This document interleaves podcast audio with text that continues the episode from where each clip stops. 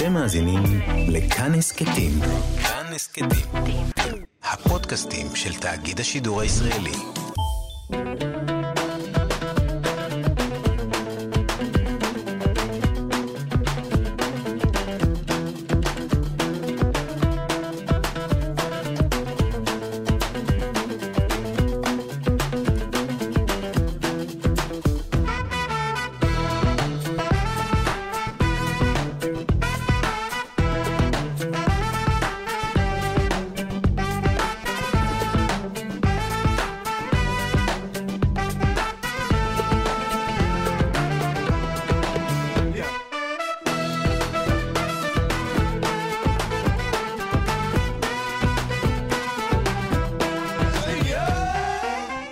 גיברלטר, מגזין תרבות עם שורשים, מועדים לשמחה, אני אופיר טובול ואתם על כאן תרבות, 104.9, 105.3 FM. ניתן להאזין לנו כמובן גם בפלטפורמת ההסכתים שלנו ובספוטיפיי. את התוכנית עורך אלעד ברנועי, המפיק גיא מחבוש ועל הביצוע הטכני תמיר צוברי. היום נדבר על, שימו לב, שרית חדד, ואני רוצה שנדבר היום על המשמעות של היציאה שלה מהארון בהקשר המזרחי. אנחנו נציין 200 שנה לפטירתו של אחד מגדולי חכמי uh, צפון אפריקה, המלאך רבי רפאל בירדוגו.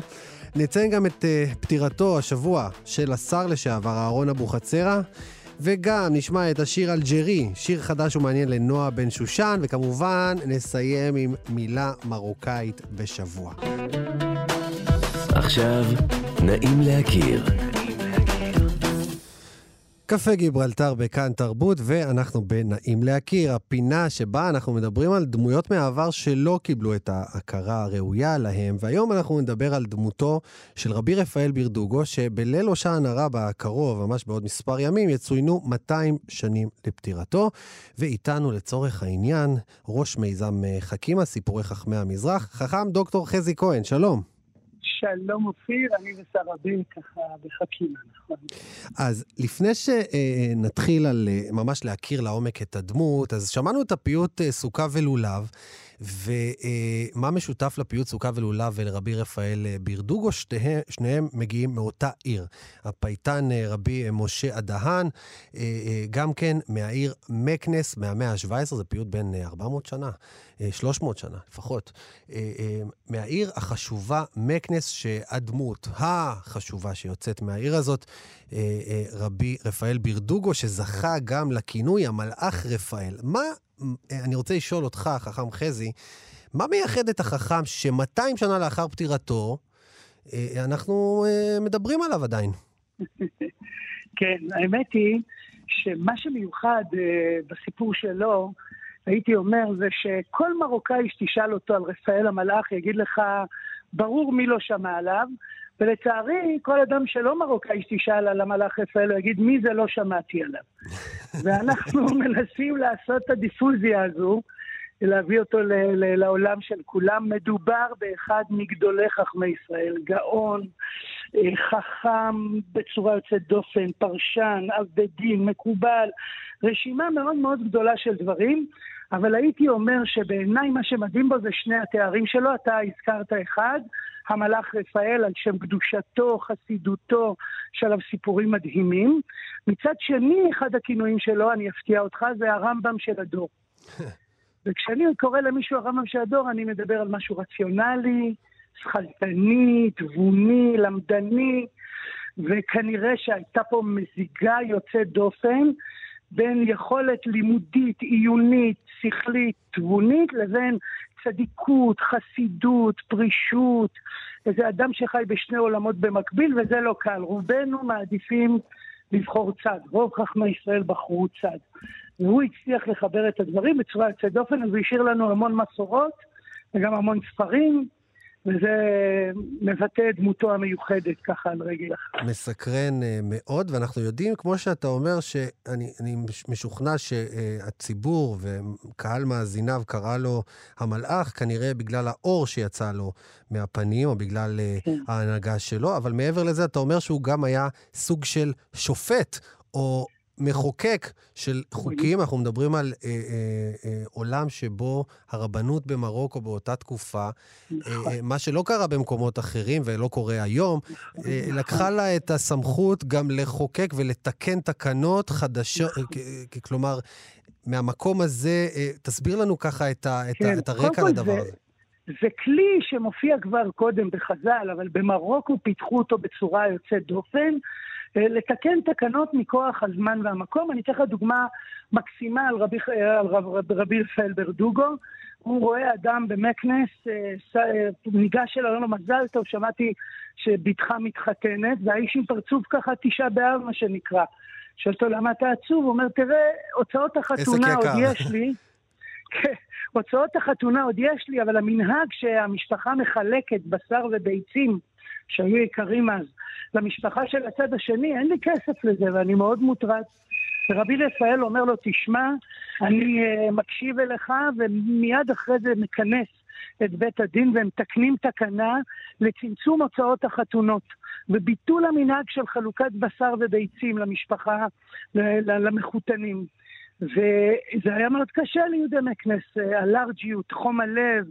אנשים לא קיבלו את זה מיד אה, בשמחה, אבל אמרו לו, זה מצמצם את השמחה, והוא אמר, לא, לא, זה מוסיף שמחה. ואחרי כמה זמן הוא פוגש אנשים, אומרים לו, תשמע, באמת, חיתנו את הבת שלנו, את הבן שלנו, ובזה שלא היה צריך אה, לגייס כספים כל כך רבים, אה, זה הוסיף לנו שמחה לחתונה. זו דוגמה בעיניי אה, יפה. דוגמה מאלפת לרא... על, על לראות... חכם ש, שרואה את העניים גם. חכם שהוא כן. חברתי, מה שנקרא היום. כן, אבל יש פה גם אמירה רוחנית שאומרת, דווקא לפעמים הצמצום מאפשר שמחה. Mm. אנחנו תמיד חושבים שכמה שיותר גדול, כמה שיותר פתוח, כמה שיותר סלטים על השולחן, אבל לפעמים הצמצום הוא מאפשר לשמוח יותר, כי אני לא עמוס, אני לא עסוק, אני לא לחוץ. וזה, זה גם נפלא, והרגישות שלו לעניים, כן. אה, הוא מדבר על זה הרבה, הוא כותב על זה הרבה. אני קורא, אני קורא חכם חזי על, על, על חכם שחייו לא היו פשוטים. היו לו קשיים רבים, גם מבחינה אישית, משפחתית, וגם מבחינה לאומית. היהודים בתקופתו נכון. במרוקו סבלו לא מעט מכל מיני רדיפות, ו- נכון, ו- ואלה נכון. דברים שהוא התמודד איתם גם כמנהיג. הוא, הוא בכלל מתאר שהוא לומד לאור הלבנה, כי לא, לא היה להם כסף לנרות. וואו. הוא מדבר על זה שהוא לומד, זה, ובאמת, אני ככה חייב לומר לך שהיה בו גם קצת תקיף במובן הזה שהיה בעל בית. שהיה mm. מישהו שאליו הסתכלו, פסקים שלו התקבלו, אמירות שלו אה, אה, הפכו להיות צאן וברזל. אה, דווקא בתקופה הסוערת הזו, כנראה היה צריך גם מישהו שיוביל את הקהילה ויוביל את הדרך, הוא היה כזה. ו, ואני אומר, במקביל הוא היה פורה מאוד, הוא כתב פירושים לאגדות חז"ל, פירושים למקרא, פסקי הלכה. אגב, הפירוש שלו להגדה, כמעט ואין אותו. אם עכשיו תנסה למצוא אותו, תתקשה מאוד.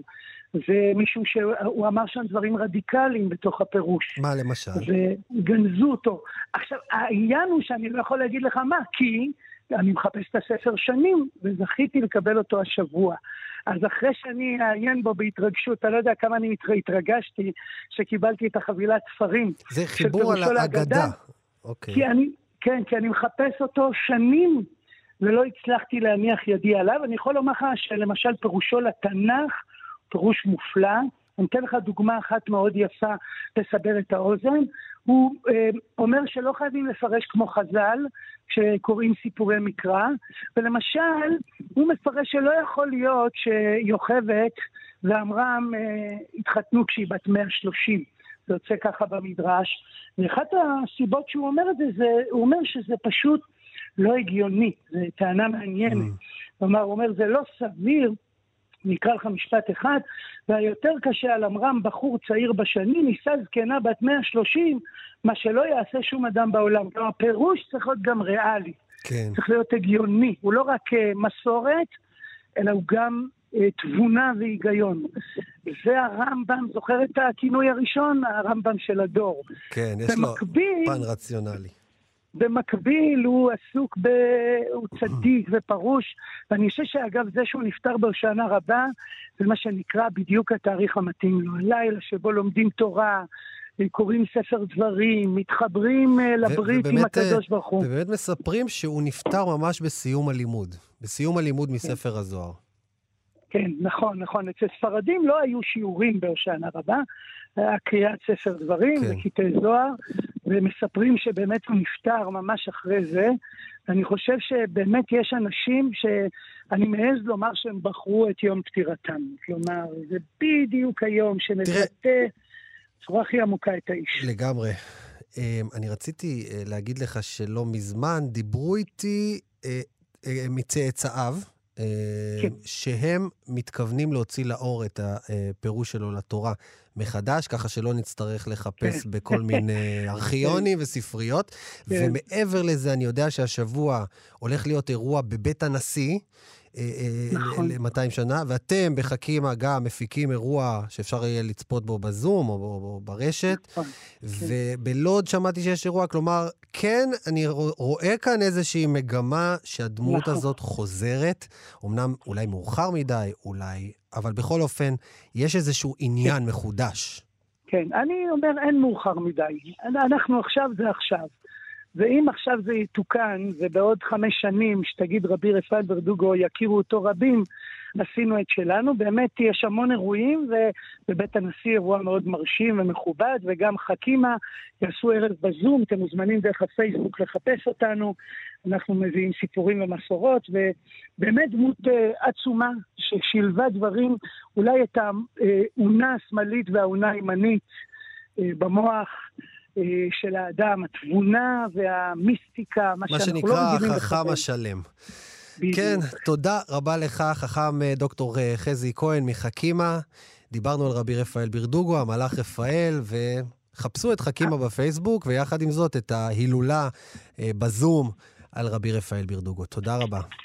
שלום, שלום. כאן תרבות, שמענו את שרה חודדטוב? חודדטוב.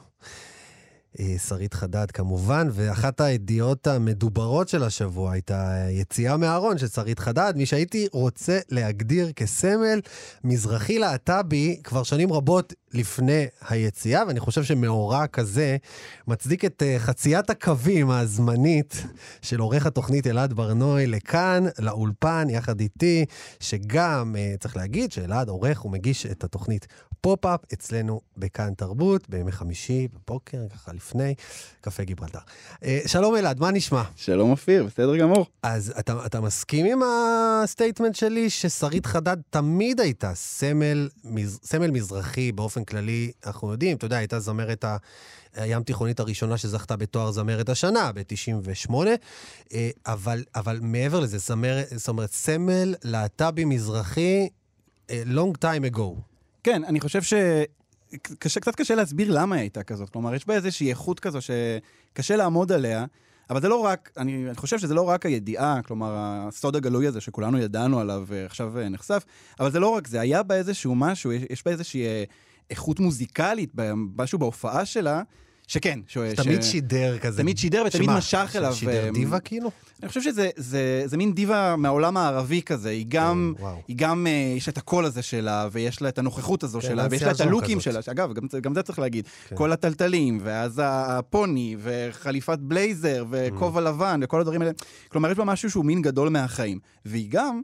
כוכבת על, כלומר היא מוכשרת בטירוף, מנגנת על כל כלי אפשרי בעולם. יודעת לעשות הכל, בסופו של דבר. ואתה מקשיב לה ואתה, היא מוציאה ממך איזה משהו, ודמויות כאלה הן דמויות שמאוד מאוד אוהבים בעולם הלהט"בי, בעיקר הומואים דרך אגב, ויש כל מיני זמרות כאלה מהעולם הערבי, כמו יסמין חמדן ופיירוז, אה, אה, אה, כמובן. ננסי אג'רם נראה לי. כן, ננסי אג'רם זה אולי הטייפ ה... אז יש שם כן. איזה משהו בדרמה הזאת, שאני חושב ששרית חדד היא היחידה אצלנו שעושה את זה, ונראה לי שלכן היא הפכה לסמל כזה, ודרך אגב, אם תסתכל, בטח הסתכלת בתגובות ביוטיוב, והסרטונים שלה, יש תגובות מכל העולם, ממרוקו, מסודאן. מעניין האמת אם, היה, אם היו תגובות uh, ליציאה מהארון שלה גם, uh, גם באמת מה, מהעולם הערבי בכלל. צריך לשלוח את, את התחקירנים שלנו. זה מעניין, אבל, אבל רציתי, רציתי לדבר דווקא למה, למה היא בעצם סמל להט"בי, אני יכול להבין, אבל למה להט"בי מזרחי? כאילו, למה בכלל הלהט"בים המזרחים צריכים בכלל סמל? זאת אומרת, מה ייחודי? אה, אה, בחוויה הלהט"בית המזרחית, כאילו. אם, אם, אני, אני, אגיד לך את זה, אני אגיד לך את זה בצורה אחרת. אם אנחנו הולכים עכשיו 20 שנה אחורה, להגיד מה שנקרא, זאת אומרת, מהמקומות שאנחנו באים מהפריפריה, ההומואים בתל אביב. זה כאילו שם נרדף לאיזושהי אשכנזיות מסוימת.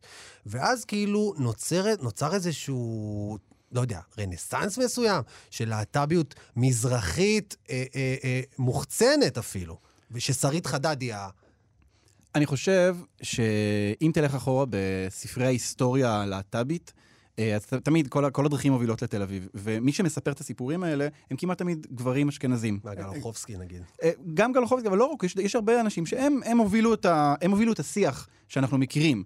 אה, ו, והרבה מה, מהשיח הזה הוא באמת שיח שמתרחש בתל אביב, והוא קצת מסמן את עצמו כ, כאופציה היחידה. כלומר, זה קצת נראה כאילו זה מה שיש, ככה העולם נראה.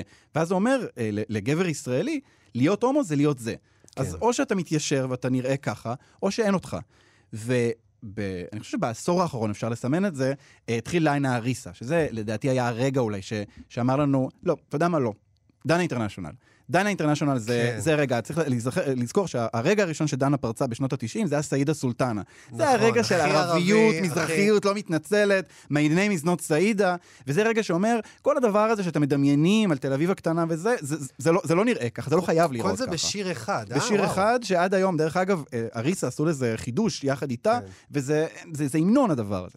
אבל אז, אריסה באמת בא, אולי למסיבות ההומואי, ופתאום אנחנו רואים על השלטים שלהם, הומואים מסוג אחר, חומים, ופתאום אנחנו שומעים מוזיקה מסוג אחר. בוא, לאט לאט הם השתלטו די על העולם המסיבות, ובכלל על הנראות הלהט"בית, זאת אומרת... תראה, אני לא יודע אם השתלטו זה עדיין נכון, עדיין אם תסתכל רוב... מקומות מסוימים. תראה, הרגע, בסופו של דבר, באמת הרגע הגדול היה כמובן תל אביב וחביבי תל אביב, של כן. עומר אדם. זה היה ב-2013, המנון הגאווה, עד היום אני חושב שזה המנון הגאווה הגדול ביותר. וזה הרגע שאומר, אני בתור אומן מזרחי לא צריך לפחד יותר מלגעת בנושאים האלה. יש איזו נטייה כזו להגיד על הקהל המזרחי, הוא לא יודע לעכל את זה. הוא שמרני. הוא שמרני, הוא לא יודע לקבל כן. את זה, יהיה לו קשה, שרית חדד לא יוצאת כי הקהל שלה יהיה לו קשה. אני לא חושב שזה נכון. אני חושב שגם האקסיומה הזאת שיש, שיותר קשה לצאת מהארון משפחות מזרחיות, זה גם אקסיומה שאפשר לערער עליה, ב... וצריך לערער עליה, אני לא בטוח שגם הדבר הזה נכון.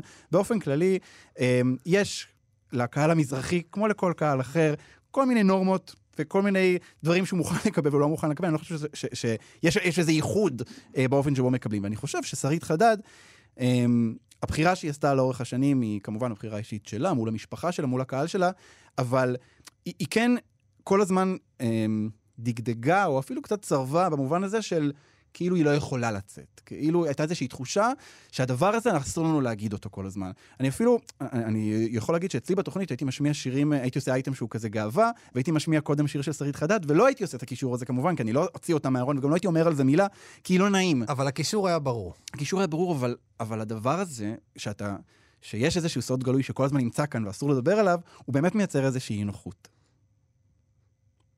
וזה, ו, ו, זאת אומרת, אתה מדבר גם על הקטע הזה של בתוך הארון או מחוץ לארון. יש איזה משהו דיכוטומי כזה, שאנחנו, המז... המזרחים המסורתיים, ושרית חדדי בעיניי מאוד מסורתית, לא אוהבים אותו כל כך. זה לא, גם, גם היציאה שלה מהארון, אני עושה פה מירכאות, זה לא היה עם איזושהי הנפת דגל או, או, או, או משהו כזה. כאילו, כאילו זה היה מאוד...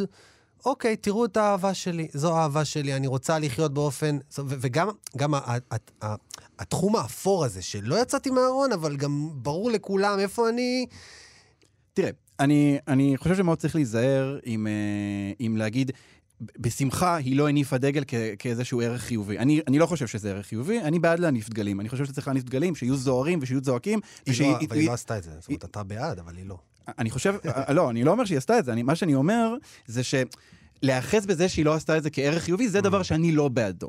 אני כן אוהב את מה שאתה אומר על תחומים אפורים. כלומר, אני כן חושב שהאפשרות הזאת של בני אדם לסמן לעצמם את המרחב כמו שהם רוצים, ולא להיכנע לתכתיבים לגבי מה אני אמור לעשות ומה התהליך שנדרש ממני לעבור כדי להתקבל לאיזושהי קהילה או לאיזושהי חברה. זה אני אוהב.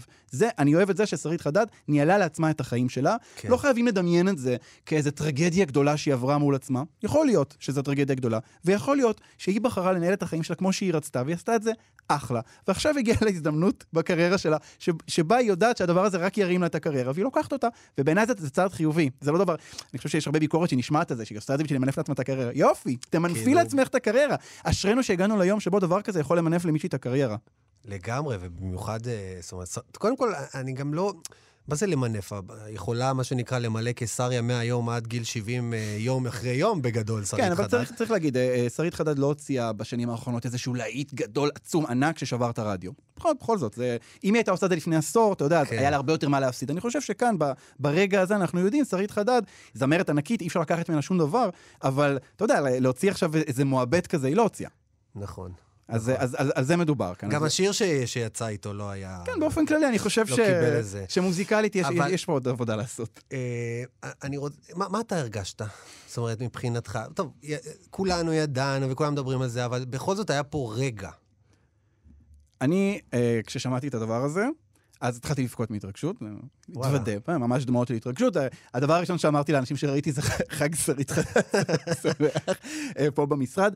אמ, כן, כי הייתה תחושה גדולה של שחרור. כל הדבר הזה שאמרתי מקודם, ש, שזה משהו שאסור לדבר עליו ואסור לגעת בו, זו הייתה תחושה שאסור. אני לא יודע איך היא חוותה את הדבר הזה. יכול להגיד שאני בתור מעריץ, בתור מי שהיה שומע אותה באוזניות ומסתיר את האלבום אשליות מתוקות שהוא קונה לבר מצווה mm. שלו, אמ, פתאום היה לי איזושהי תחושה שוואלה, אפשר לדבר על הכל, אפשר להיות משוחררים עם זה. לא אכפת לי שהיא עשתה את זה, היא נשענה עליה בקליפ, היא כן נשענה, היא לא נשענה, השיר מיועד כן. לגבר. הדברים האלה קצת פחות, אה, זה באמת לא עניין מבחינתי. בתוך התמונה הגדולה שקרה פה רגע... יש פה איזושהי הבנה לא הבנה. יש פה איזושהי הכרזה. אגב, במוזיקה הים תיכונית, זה בעצם הפעם הראשונה, נכון? תקן אותי, יכול להיות, אולי נופר סלמן, לא, אני מדבר אבל על הזמרים הגדולים. בליגה של הגדולים, זה הרגע, זה הפעם, אני חושב שכן, זה הפעם הראשונה. וגם... תראה, הרבה אומנים כן. מזרחים הביעו תמיכה, אגב, גם ביציאה של המארון, כולם הביעו תמיכה. כולם, מה זה? כן. ובאופן כללי, הזמר המזרחי, המוזיקה המזרחית עומדת לצד הקהילה הלהט"בית כבר שנים. כן. אני חושב שזו פעם ראשונה שאומן משתף משהו בסדר גודל כזה מהחיים שלו, כן. וואו. אני חושב על זה שכאילו, החשש שהיה שבעצם כשהיא תצא, כשזה יקרה, אז, אז פתאום הקהל המזרחי יכול uh, להגיד, להביע איזושהי uh, אי נוחות או משהו, זה לא קרה בכלל בכלל, כאילו ההפך, קיבלו אותה לגמרי ו... אני חושב שאם הייתה מוציאה עכשיו קליפ אה, עם אה, מלא בחורות אה, רוקדות בביקיני, אז זה כן, לא היא אבל. כן, זה לא היא, בדיוק. תראה, כשדברים כאלה קורים, נגיד שהיא הוציאה את הקליפ עם אריסה, ורוקדים סביב הרקדנים בלי חולצה, תסתכל בתגובות ביוטיוב, לא, לא עפים על זה. אני לא בטוח שזה קשור בכלל לקהל מזרחי, אבל כן, יש איזה עניין שזה קצת, זה כאילו לא מכבד, זה כאילו לא, לא כל כך שמרני וזה, וזה בסדר. גם לספיר סבן יש קליפ לשיר אני לא אשמה, שהיא הוציאה גם, אגב, עם אריסה. כן. שיר מהמם, אבל בקליפ היא שם חצי מעורטלת, ויש שם גברים גם חצי ערומים, והתגובות היו מאוד מאוד קשות על הדבר אגב, הזה. אבל אני חושב גם, אה, לא יודע, פה אני אומר לך שגם בקליפ של, לא יודע, דודו אהרון הוציא פעם איזה קליפ מאוד מאוד אה, כזה, לא אהבו את זה. כן, באופן זה... כללי זה, זה, זה, זה לא רק עניין להט"בי, אבל גם כן. צריך להגיד, הדברים האלה נשכחים מאוד מהר. כלומר, אני לא חושב שאומנים נפסלים בגלל דברים כאלה. זה איזה רגע של טרוניה כזה, ש... לא כן. נעים לי שאני לא יכול להראות את הקליפ הזה להורים שלי. אני חושב שיש משהו מאוד משפחתי, ב, ב, גם, בקהל, גם בקהל המזרחי ובכלל בתפיסה שלנו. ברגע שאת באה ומראה שיש לך בת זוג, זאת אומרת, ברגע שאת בתוך הסיפור המשפחתי, אוקיי, כאילו, תעשי מה שנראה לך, כן? זה לא שהיא באה ועכשיו אה, ערערה על, על, על הרעיון הזה. היא בסוף באה והראתה את הבת זוג שלה, את האהבה שלה, וזה דבר שאף אחד לא יכול לעמוד מולו. אף אחד לא יכול, זאת אומרת... אני חושב, שזה, שזה, אני חושב שבסוף, באמת, בסופו של דבר, הרבה פעמים השאלות ש... אני חושב שאולי כל הורה שואל, אבל זה כאילו שאלות שהן יותר של, בראש שלי לפחות, של הורה מזרחי, שהוא שואל, אה, טוב לך? אתה בריא? אתה שמח? יש לך אהבה? אתה בריא? ואלה הדברים שחשובים. אתה אוכל. בדיוק, זהו. וכשאנחנו רואים אותה, והיא באה והיא מחייכת והיא מאושרת, והיא מראה לנו את הבת זוג שלה, אז יש איזושהי תחושה שהיא אומרת, אני בריאה וטוב לי, ואז אנחנו, בתור המשפחה שלה, מרגישים טוב. אלעד ברנועי, אה, עורך התוכנית שככה בא לכאן אה, לתוך האולפן, שזה בכלל אה, מרגש, זו הייתה הסיבה מספיק טובה, בוא נגיד, שנעשה את הדבר הזה, אז תודה לך. תודה, אופיר. קפה גיברלטר בכאן תרבות. אתמול הובא למנוחת עולמים אחת הדמויות, אם שואלים אותי לפחות, החשובות בהיסטוריה הפוליטית של ישראל, מי שהקים ועמד בראש המפלגה תמ"י, תנועת מסורת ישראל, שזכתה להצלחה אה, בשנות ה-80, נתנה ביטוי לציבור הדתי-ספרדי, ואני חושב הכינה את הקרקע, הרבה פעמים אומרים, אה, אה, לתנועת אה, ש"ס. אני מדבר כמובן על השר לשעבר אהרון אבוחצירא, ואני רוצה לדבר עם אחיינו, שהוא גם איש התקשורת ודובר בית החולים איכילוב, אבי שושן. שלום. ערב טוב, אופיר. מה נשמע? מה שלומך, אבי? אני, כואב לי שהוא לא זכה בחייו, לפחות ב-20 שנה האחרונות, שהוא הרגיש תחושת החמצה וחוסר הכרה, לראות את האהבה ואת ההתעניינות והסיקור למותו שהוא לא היה מדמיין שדבר כזה. אבל, אבל הוא, תקן אותי, בחר אה, לצאת מהעין התקשורתית ב-20 שנים האלה, לא? נכון, כלומר, נכון. כלומר, אתה, אתה ראיינת אותו, אתה ראיינת אותו, לדעתי, לידיעות אחרונות. נכון, זה וגם לערוץ הכנסת. וזה היה נדיר, הוא לא רצה רק בגלל שזה אתה. הרעיון לידיעות אחרונות לפני שנתיים, זה רעיון היה אחרי 20 שנות שתיקה. אחרי זה גם עשיתי איתו רעיון לתוכנית הכנסת, וזה בעצם הפעם האחרונה שהוא, אחרי הרבה שנים שהוא ישב מול כתב, וסיפר את הסיפור שלו. אתה יודע, אני גדלתי, הוא דוד שלי, אז גדלתי איתו כמישהו של משפחה. ובתור ילד בשנות ה-80, אני תמיד זוכר את העילה סביבו, עד אמצע שנות ה-90 שכל עוד הוא היה בכנסת. אה, ואני זוכר את אהרון אבוחצירא, אבל אתה יודע, השנים עשו את שלהם, עברו מאז 25 שנה, 40 אה, שנה מטעמי, הייתה זיכרון לזיכרון קצר. וכשראיינתי אותו, פתאום הבנתי, רק רגע, הוא חוקק את אה, קצבת דמי אבטלה, הוא חוקק את הבטחת הכנסה, הוא חוקק את קצבת ילדים. הדברים שלכולנו היום נראים מאוד אלמנטריים, שהיום... דברים שהיה צריך להשיג במאבקים. הוא חיקק אותם, הוא המציא כן, אותם. כן. אתה יודע, אני ראיינתי אותו לערוץ הכנסת, שאלתי אותו, איך אתה רוצה שיזכרו אותך? הוא אומר, אותי לא יזכרו, מה שיזכרו זה החוקים. מה שנשאר זה החוקים. והוא חתום על אחת המהפכות החברתיות הגדולות ביותר שהיו במדינת ישראל. מהפכה מזרחית, מהפכה של רווחה, החיבור בין מזרחיות לרווחה, בין פריפריה, בין, בין האנשים שהיום קוראים להם שקופים, אבל אז אה, מי בכלל התייחס אליהם? והוא היה הפה, הוא היה המנהיג הראשון, האדם הראשון שלקח את האנשים האלה ואת הכוח הפוליטי הזה ותרגם אותו. אני חושב צריך להגיד, אולי קצת למאזיננו שפחות אה, אה, שמעו או הכירו את השם אהרון אבוחצירא, שהוא התחיל, אה, אה, דר... קודם כל, המשפחה שהוא נולד אליה, אביו היה אחד... הוא הבן של הבבא חאקי, כן. הבבא חאקי היה מנהיג יהדות צפון אפריקה בשנים של קום המדינה.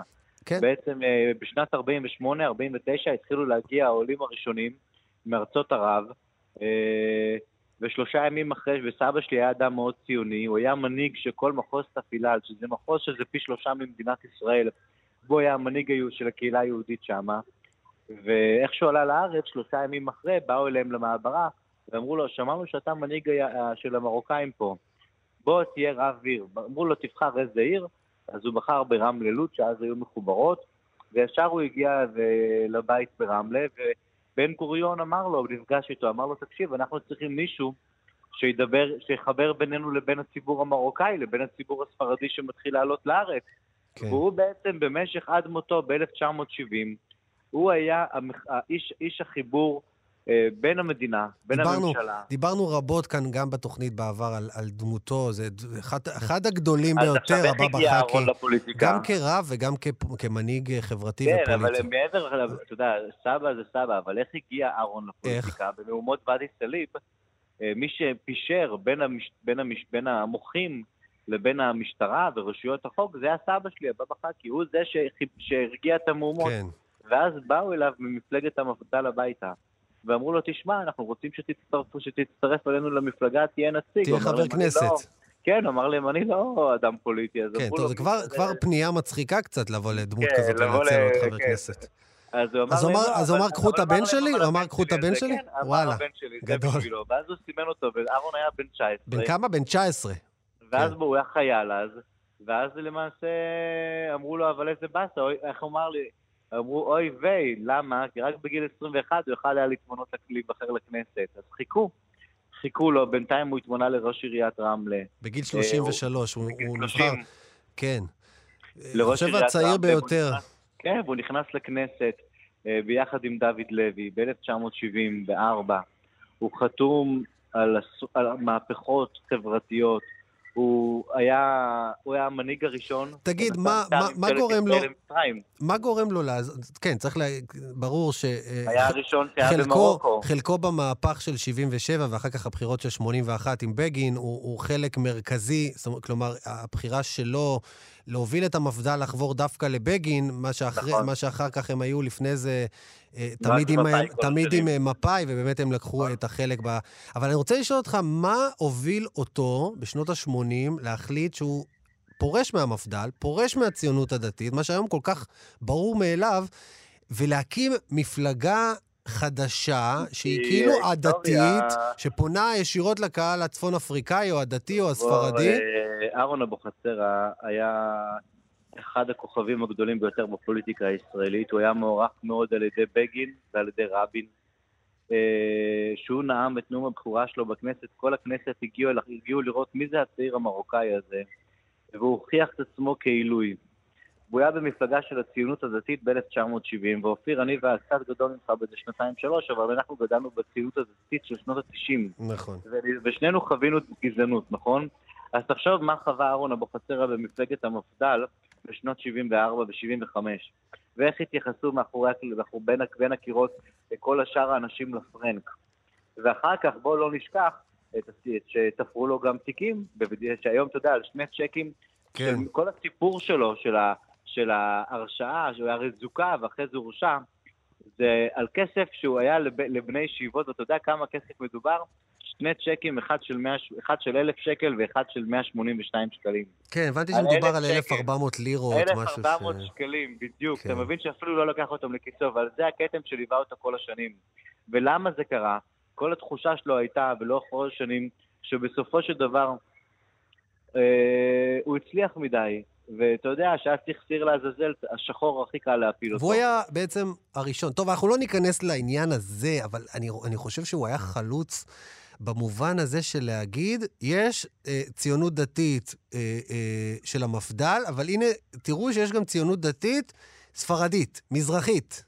ונקרא לה תנועת מסורת ישראל, הוא גם קרא לזה מסורתיות. כלומר, הוא הקדים אותי, אותך, את כל החבר'ה בעשרות שנים.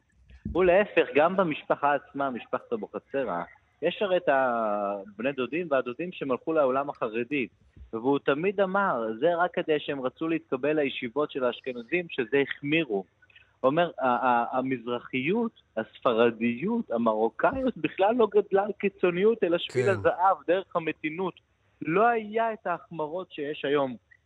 והוא תמיד הסתכל על זה, והסתכל אפילו ברמה עמוקה יותר על תעשיית הבאבות ותעשיית הקמעות. והוא כל הזמן אמר, זה לא דרכנו, בבצל היה נגד זה. אבל אבי, הוא אומר שזה לא דרכנו, אבל בעצם... מיד אחרי שהוא אה, לא מצליח להיבחר יותר, מוקמת אה, תנועת לא, לא, ש"ס. הוא לא, הוא לא, כלומר... הוא, הוא לא שנכון, הוא היה בכנסת עד שנת 95 בערך, 94-95. כן. הוא פרש מיוזמתו ולא התמודד שוב בבחירות אחרי בואו, לא התמודד שוב בבחירות, הוא הרי... אני רואה, שב, אני רואה שב-84, 84 זו השנה שמוקמת אה, תנועת ש"ס, הוא בבחירות של אותה שנה מקבל מנדט אחד.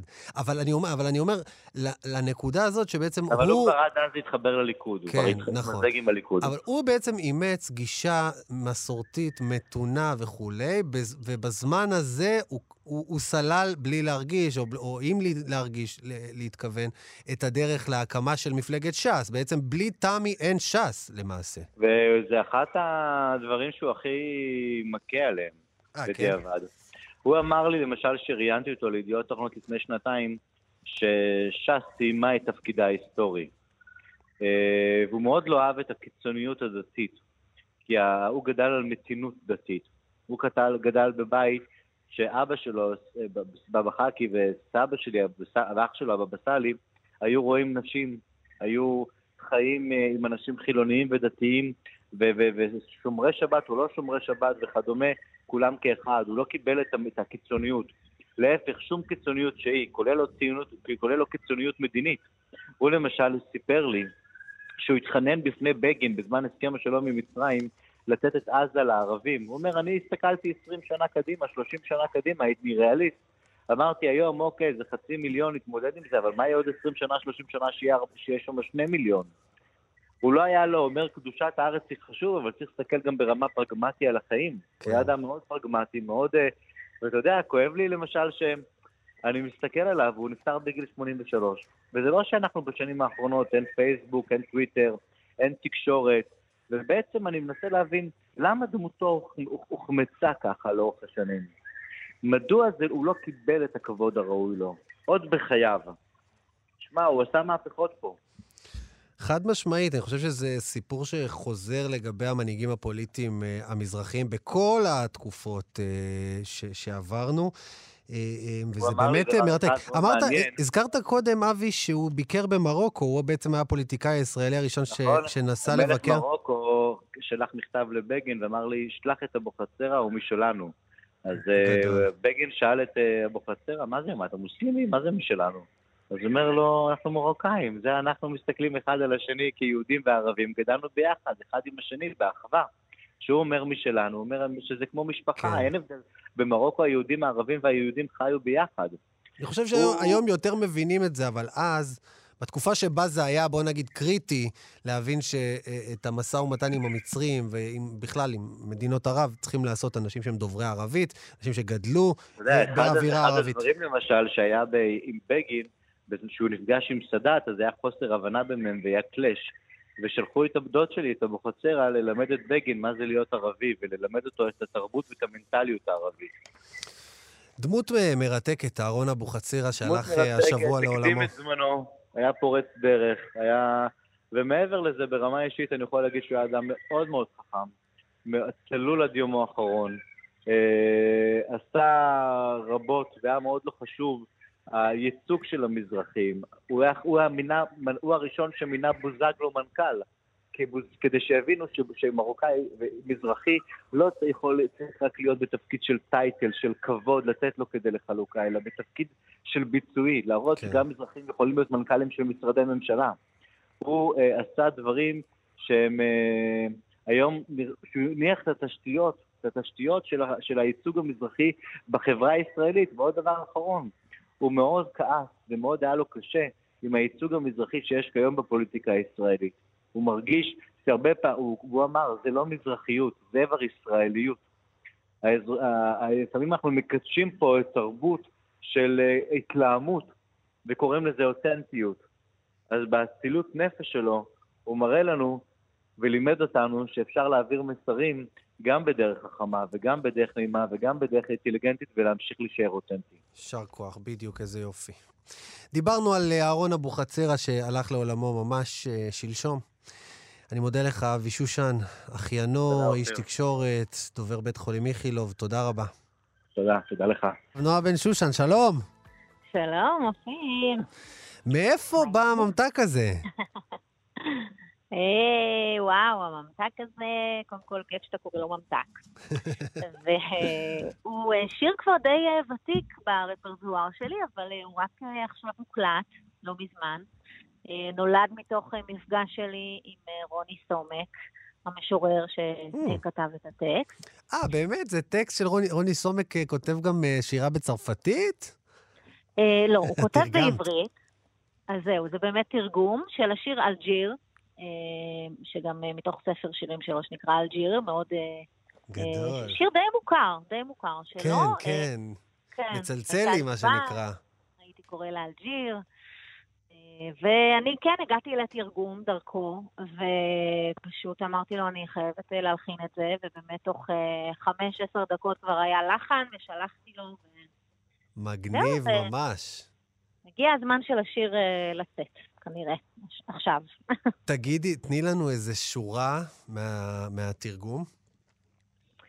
אה, אם הייתה לי אה, עוד ילדה, הייתי קורא לה אלג'יר, ואתם הייתם מסירים בפניי את הכובעים הקולוניאליים שלכם וקוראים לי אבו אלג'יר. כן. רוני סומק כן. בצרפתית עם הלחן הזה, וואו, איזה יופי. אני שמע, כלומר, אני לא, לא מבין כל כך צרפתית, אז לא עשיתי את הקישור, אבל עכשיו זה נותן עוד איזשהו אה, אה, מימד לשיר. ו, ובאמת, אה, ובאמת גם הלחן וה, וההפקה פה גם מדברת אה, אלג'יריה. אה, כן, לגמרי. טוב, בשנים האחרונות ובכלל, אה, הכיוון שלי תמיד היה... אה, ככה בעולם האתני-אוריינטלי. צרפוקאי? משהו? אבל אה, כן, צרפוקאי. אתה יודע שלמדתי לא להיעלב מהצרפוקאי כבר? זהו, אני כבר לא נעלבת. חלילה, מה? לא, בהתחלה התעצבנתי מהביטוי הזה, אבל אני מבינה שזה הדרך של אנשים להגדיר אה, כל מיני אה, זהויות שלנו. יש בצרפוקאי כן, גם את האפריקאי, שזה עוד יותר מדליק. נכון. אז צרפתית הרי גדלתי עם השפה בבית, אבל uh, עם השנים המוזיקה האלג'יראית והמרוקאית uh, ממש הפכו לחלק מהחיים שלי, ובערך uh, רוב המוזיקה שאני שרה ומקשיבה לה. ופה גם עם ההפקה של עודד דיסטלמן המוכשר, לקחנו את זה למקום, באמת הוא הביא את האלקטרו ואת המודרני. אחלה הפקה, לגמרי, ממש. כיף, תודה. איזה יופי, איזה יופי. מה, מה עוד uh, צפוי לנו? זאת אומרת, אתם עכשיו uh, תעבדו ביחד ותוציאו עוד uh, שירים, אולי אלבום? משהו כזה מפעם, אלבום? כן, אשכרה. אז האמת היא שזה הסינגל השלישי במספר שהוצאתי השנה, וכולם היו בצרפתית. אז זה סוג של איפי e בצרפתית, מה שקורה בינתיים. אבל uh, אנחנו כן ממשיכים להקליט ביחד, וכנראה גם uh, עוד uh, קטעים במרוקאית ובעברית. אז אני מרגישה שפשוט אני יוצרת בשלושת השפות האלה, שאלה השפות שאני מדברת מגיל קטן ושומעת, וחיה אותן, ו... חלק מהזהות שלי. אז תגידי, את, את חושבת שיש uh, סיכוי שהשיר הזה יפרוץ גם בצרפת, או בכלל במדינות, צריך, uh, יש גם עוד מדינות שדוברות צרפתית, גם בצפון אפריקה, או בכלל, uh, uh, uh, יש סיכוי שהשיר הזה באמת יצליח, ב... זאת אומרת, מבחינת הצרפתים זה יהיה אולי, את יודעת מה, זמרת ישראלית באה, שרה לנו בצרפתית, או שלדעתך יש, יש מצב? כי, כי ראיתי שהשיר נכנס השבוע דווקא לפלייליסט ים תיכוני, ישראלי, נכון. מצד שני. שכל השירים שם בעברית בכלל. נכון, אני, אני ממש הופתעתי, האמת, אה, לשמחתי הרבה, שבאמת בפלייליסט ים, ים תיכוני ישראלי, אה, אז דווקא השיר הזה כרגע אה, מושמע די הרבה, אז באמת רוב ההאזנות כרגע הם מאזור ישראל.